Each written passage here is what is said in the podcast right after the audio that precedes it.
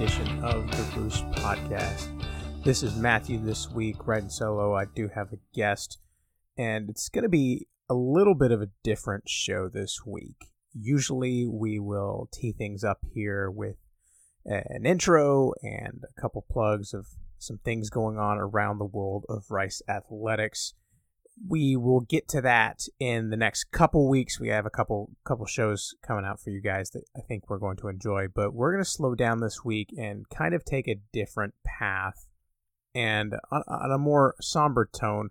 Uh, we're going to talk with Sten Gustafson about the life and the impact of Courtney Hall. Uh, he was a tremendous ambassador for Rice University and Rice athletics, and unfortunately uh, passed away recently at the age of 52.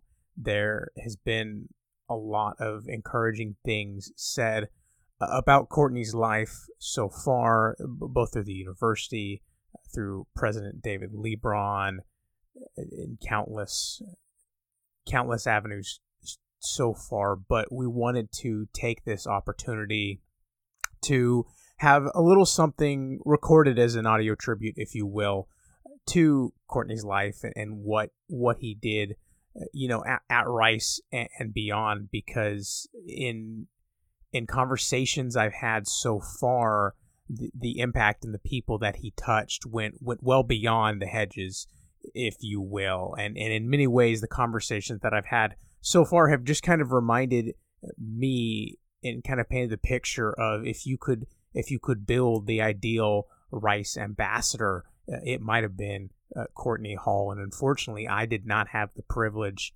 to meet him in person. I, I do regret that uh, now, but uh, to kind of paint a better picture of what he was like and, and kind of recap his his life because he was a fascinating individual. Came into college at 16, four year starter, got drafted into the NFL at 19, goes on to be the captain of a Super Bowl team, finishes his Rice degree while he's playing playing pro, pro football, uh, learns a couple different languages, picks up some instruments just because he can. A fascinating individual, and, and just recently appointed to the board at Rice, uh, which he did not get to attend, unfortunately. So, uh, just to encapsulate all of his life and what he did is impossible to do over 20 or 30 minutes, but we we did want to kind of slow down from how things you know usually go around here bouncing back and forth between a couple various sports topics just to to take a moment to acknowledge Courtney Hall's impact that he had at Rice and and beyond and and I thought the best person to do that would be a, a, a personal friend of Courtney's who, who knew him very well, as I mentioned, Sten. Uh, and we'll jump right into that interview in, in just a moment. But I did, did want to thank him for, for coming on the show and sitting down with us to, to talk about a, a touching subject and kind of share some stories that may maybe not everybody knows about someone that has become very very dear to the Rice community. So, uh, without further ado, we will we'll jump right into it. So here's Sten, and here's our conversation, uh, just recapping the life and the impact of Courtney Hall. I I'm I'm bummed because I never had the fortune of meeting Courtney. I just heard the stories. Um, right.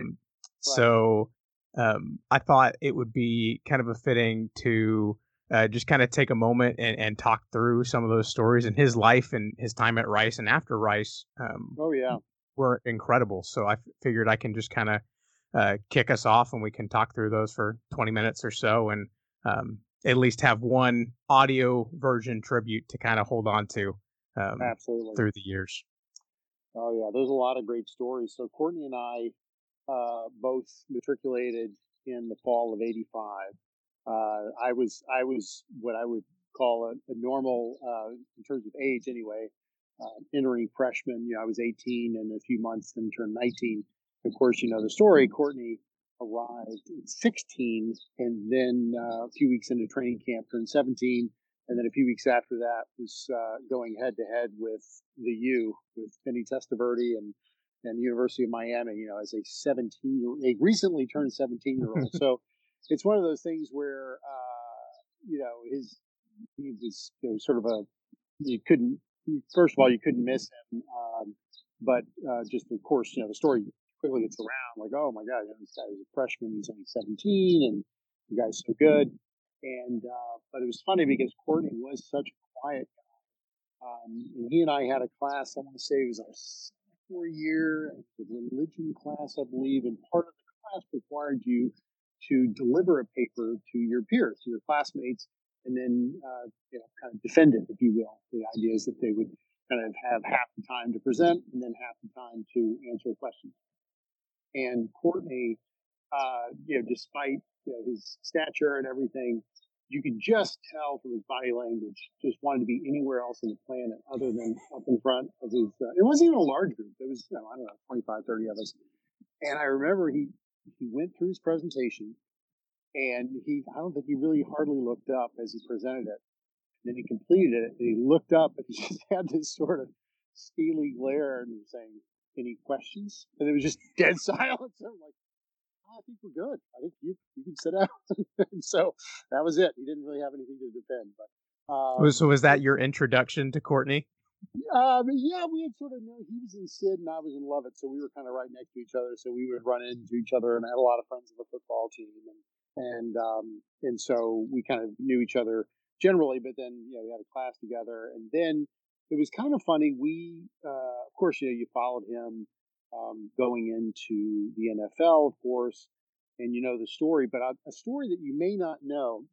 And I was actually googling around just to see if I could even get to sort of like specific dates and, and whatnot. But um, so his his uh, junior and senior year, um, you know, so he was there. His first year, his freshman year, was under Watson Brown, Mack Brown's brother, uh, and then Jerry Berndt had come in from University of Pennsylvania who unfortunately thought you could apply the same sort of offense that he used with great success at Penn in the Ivy Leagues in the Southwest Conference. Strangely enough, did not work out so well, and um, just a, a, terrible record. And in fact, by the end of uh, our time there, we had the the longest current or active uh, losing streak in the nation.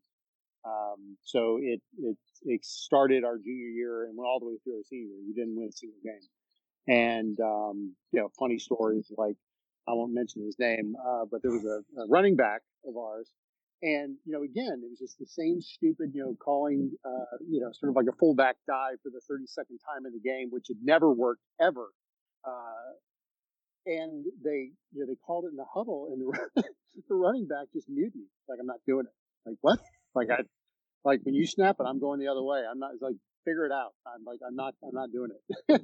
and Courtney was like, yeah, no, that was that was kind of where we were the team.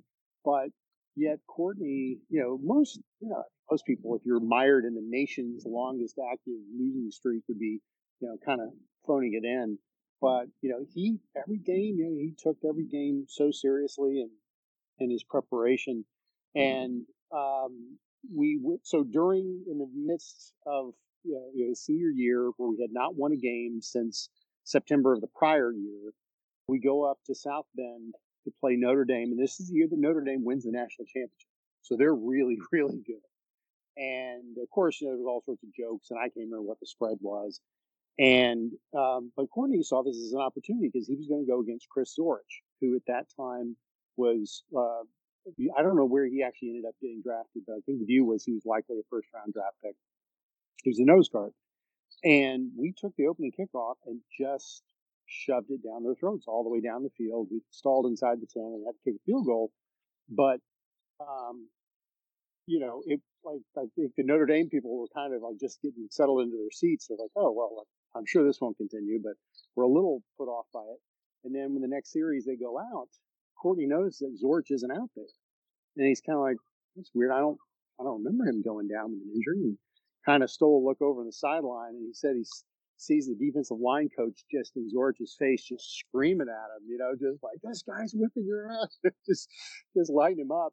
And that was kind of where I think Courtney uh, Courtney said that that's where he thinks he started showing up on people's radar screens because they're all watching Zorich, and then they're kind of like, wait a minute, who's that guy who's just pushing him around?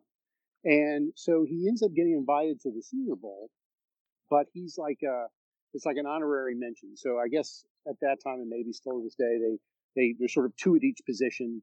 And then there's a third that's kind of an honorary mention. You don't actually go, but you know, it's something, you know, for your, for your record. And, uh, he then gets a call.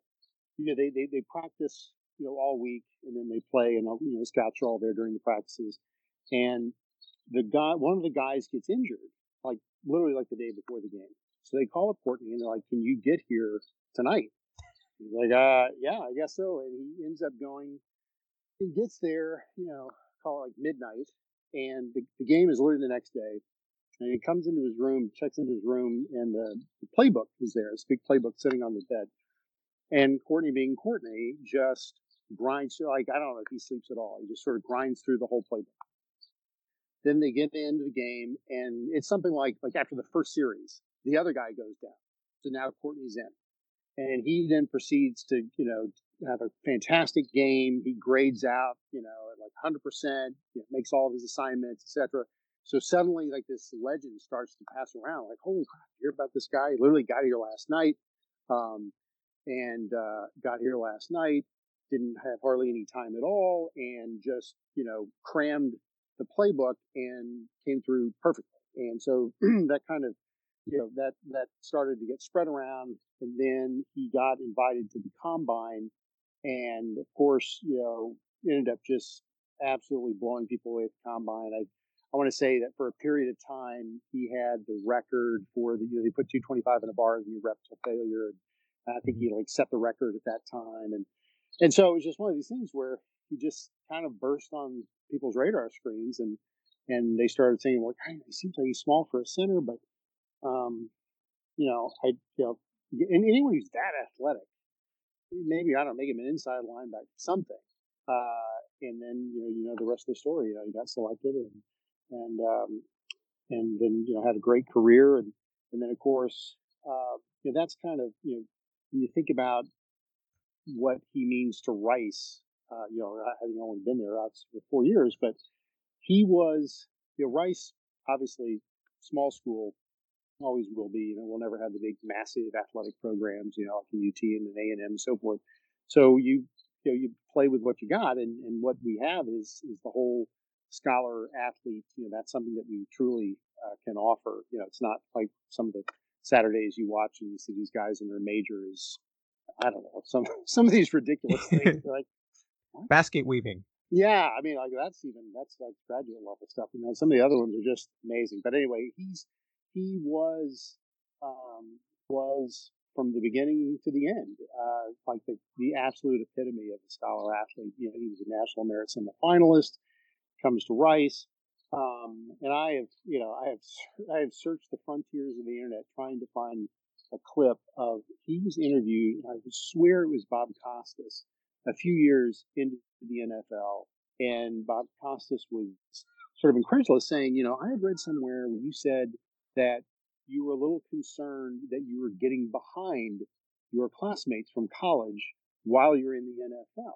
And Courtney said, well, yes, you know, and he was sort of quoting the statistics, you know, the average, you know, player lasts a certain number of years and blah, blah, blah. And, you know, meanwhile, the people I went to school with, they're already, you know, going to graduate school, et cetera. And Bob Costas was just shaking his head laughing. He's like, that's not anything I've ever heard any NFL player say. it's, like, it's like, aren't you probably making considerably more than your classmates? And it's like, well, yes, but, you know, it's only for a certain period of time. And, and that was exactly what he did. You know, so he goes, he he ends up he graduates from Rice. I think he because he switched majors, he ended up uh, graduating. I think in '90. It was always a, a period thing of irritation. People say like, "Oh, I think you said you were his classmate." He says it's '90. Like he matriculated with me, but he he took an extra year. And then while he's playing in the NFL, he is teaching himself and taking lessons, I think, at like UC San Diego, and teaching himself Japanese. He's teaching himself French. My favorite thing is that he worked as a docent in a uh, art museum in San Diego, which I can only imagine. You know, a guy like that, you're not going to get anywhere near the, the, sculpture or the painting. You know, he's going no. but uh, so yeah, so like that's what he's doing while he's playing, and then you know plays uh, for alignment in particular a long time in the NFL, and then goes and gets a joint law degree, business degree from you know one of the, the top institutions in the, the country, if not the world, you know, University of Chicago. And then it was kind of funny. Our paths then crossed again, where he then went into investment banking, and so he and I were at Morgan Stanley together, and uh, and so you know when the Super Bowl was in Houston in 04, I guess it was. Um, he came down and he took me. Uh, I was his date to the uh, the players party, which was awesome. Um, and fast forward some years forward, of my son, um, the, when the Super Bowl was in Dallas, he hooked us up to this players party, and he said, "Well, you know, I, I know the people who will be working there, and I could get you guys, you you and Stefan in if you want." So it was hilarious because it was really only for for current and former players, mostly former players. And you know, of course, we're trying to fit, like act like we belong there. You can right. tell people are kind of looking at me like, "Is that guy? Is that guy like a punter back in the '80s?" I don't know. It's sad how those guys let themselves go. You know? They're trying to figure out who I was. And I'm sitting there like, you're trying to not, you know, embarrass yourself, and you're trying to, you know, like, holy crap, it's Larry Zonk. Oh my God, it's Barry Sanders. You know, and they're all around and and um, but anyway, but you know, just Courtney continued to do that. And, you know, I think it was while he was in law school, he taught himself flute. I know just these sorts of crazy oddball things where it's just like he never stopped learning. And, um, and, uh, there was a quote, and I'm trying to remember if it was Da Vinci or Michelangelo, Michelangelo, it's attributed to him. It's ancora Imperato. It's like I'm still learning, and supposedly that's the thing that you know when he was in his 80s or something that he said he was still learning, and that was kind of what Courtney did. So he was always, like I said, always the the scholar athlete was always doing one while doing the other, and um, and Rice meant a lot to him. Uh, he was always, you know, from from the get go. I think while he was still playing, actually, it was while he was still playing, endowed a scholarship. Uh, he was involved in, he was in like uh, the Rice Investment Committee, I believe, you know, dealing with the endowment. He was on the Association of Rice Alumni Board. Uh, he was on there with my wife at that time. So he used to, whenever he was come down for a meeting, he'd stay with us. And then what's really sad, and he was so excited, is that it was supposed to be this weekend. Um, he was going to be on the, the big board, Rice Board of Trustees. This was going to be his first meeting. And so uh, it was really it was heartbreaking. He was finally going to get to do the, the big board, and uh, unfortunately, it didn't work out. But he has been involved with the athletic department. Um, you know, serving. Uh, you know, he was just starting to work with JP Abercrombie on with SOAR and trying to you know, be a mentor to, to some of the current kids. I know he did a Zoom call with I don't know if it was the whole football team or just the offensive line, but uh, Coach Bloomgren set up. And anyway, just Rice was always very near and dear to his heart, and was always, um, you know, always tr- you know trying to stay involved wherever he could. Uh, he, he we met up with him um, uh, a couple years ago when we played up at uh, Rice played up at West Point.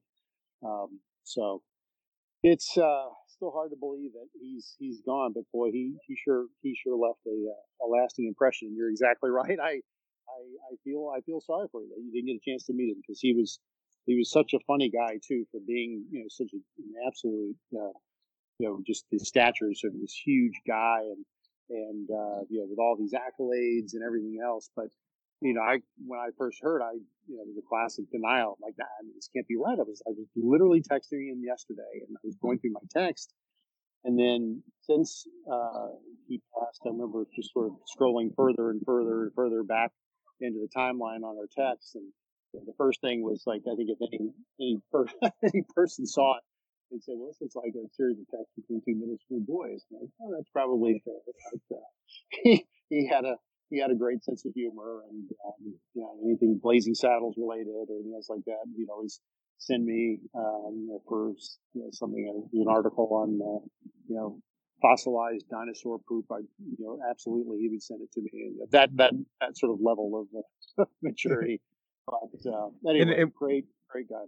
Was it wild to you watching? Because because most people, you know, having a successful business career or a successful uh, professional athletics career, any of those would have been, you know, a wonderful achievement on itself.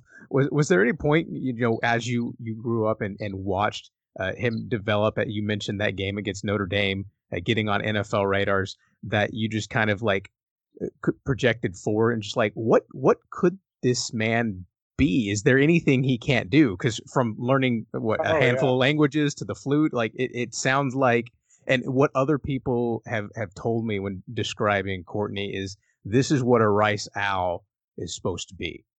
Oh, absolutely. Like I said, I mean, he is the epitome of the scholar athlete because it wasn't a you know uh, a scholar who technically an athlete but only gets you know he only comes in in the fourth quarter when we're down by forty, uh, or or you know he's uh, a great athlete and he's oh, you know he's got a 3-0. I guess he's the squint heart athlete, he's a scholar, but yeah, he was like I said the absolute epitome, the quintessential scholarship athlete because it wasn't just school. Again, it was this, it was his whole life of just constantly learning, you know, and adding to things. And um, yeah, I mean, just he he was he was truly you know you hear the term intellectually curious. I mean, that's what he always was, and that's why it's such a shame. I mean, certainly, you know, at the age of 52, my goodness, you know, he had so much more that uh, he would have continued to do. You know, he had just joined, uh, I guess, a few years ago. He was on the board of um, Fabien Cousteau, the, the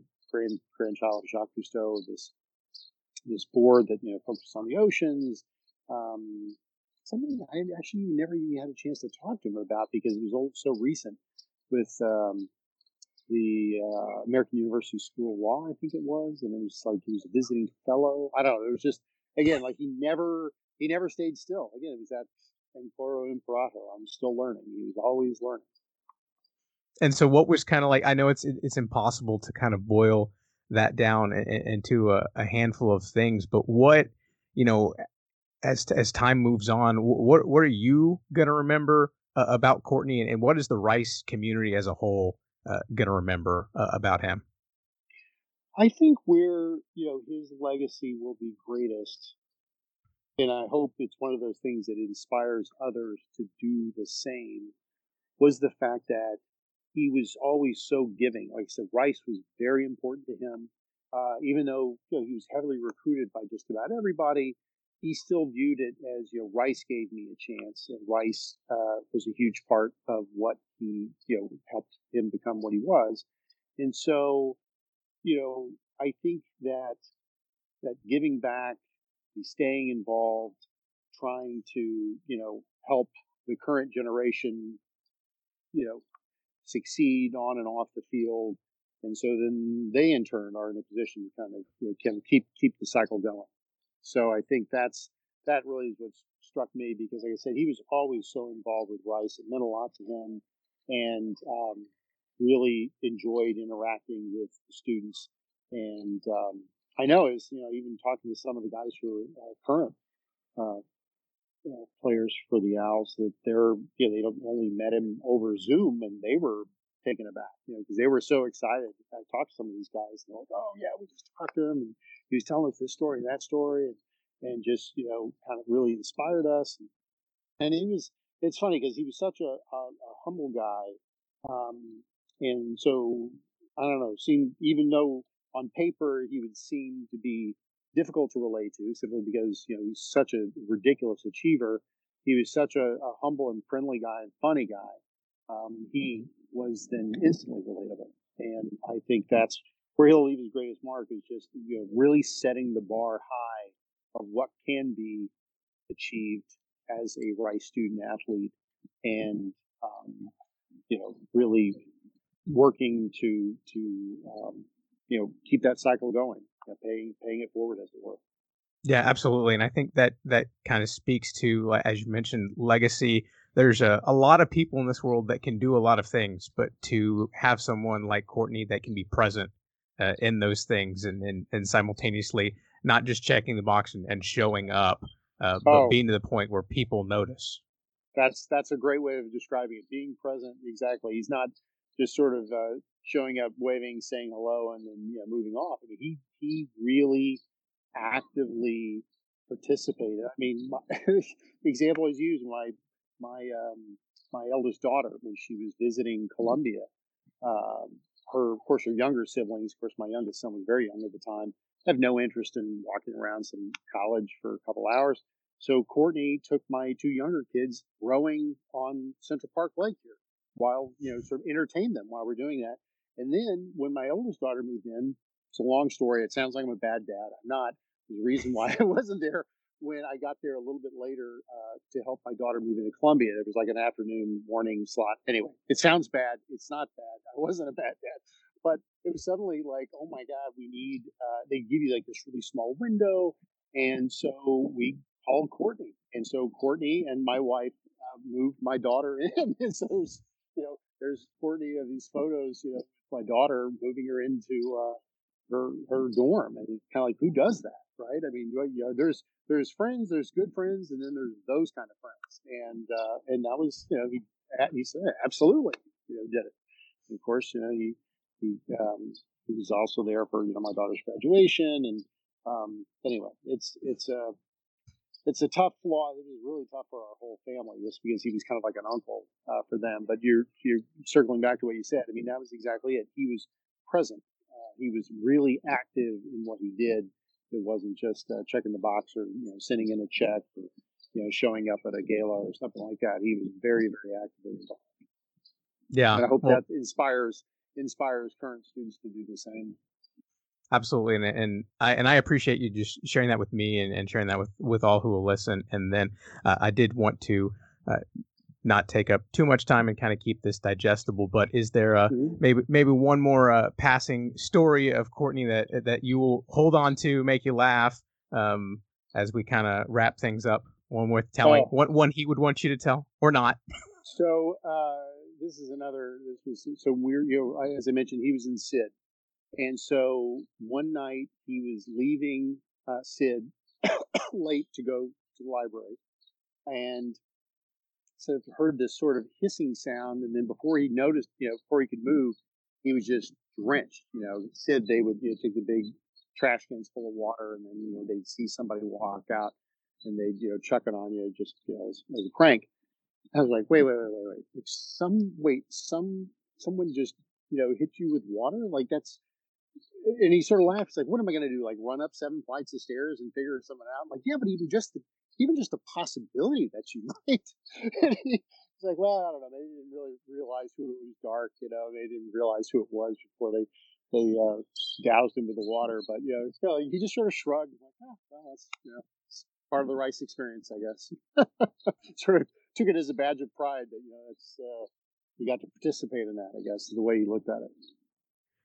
Oh my goodness! Well, it sounds uh, like an incredible man, and, and like you mentioned, I I am uh, sad that I didn't get the the chance to meet him, but I'm I'm I'm grateful for getting to hear stories like this of, of men and women who did, and, and his impact on the the Rice community. So we uh we certainly will will miss him and the impact he had on Rice. And uh, thank you again for uh, taking some time to to share with us uh, what he meant meant to you and, and some of those stories. Thanks, you, Stan. Thanks so much. Bye bye. This show was edited and produced by Carter Spires. It features music from Joseph McDade.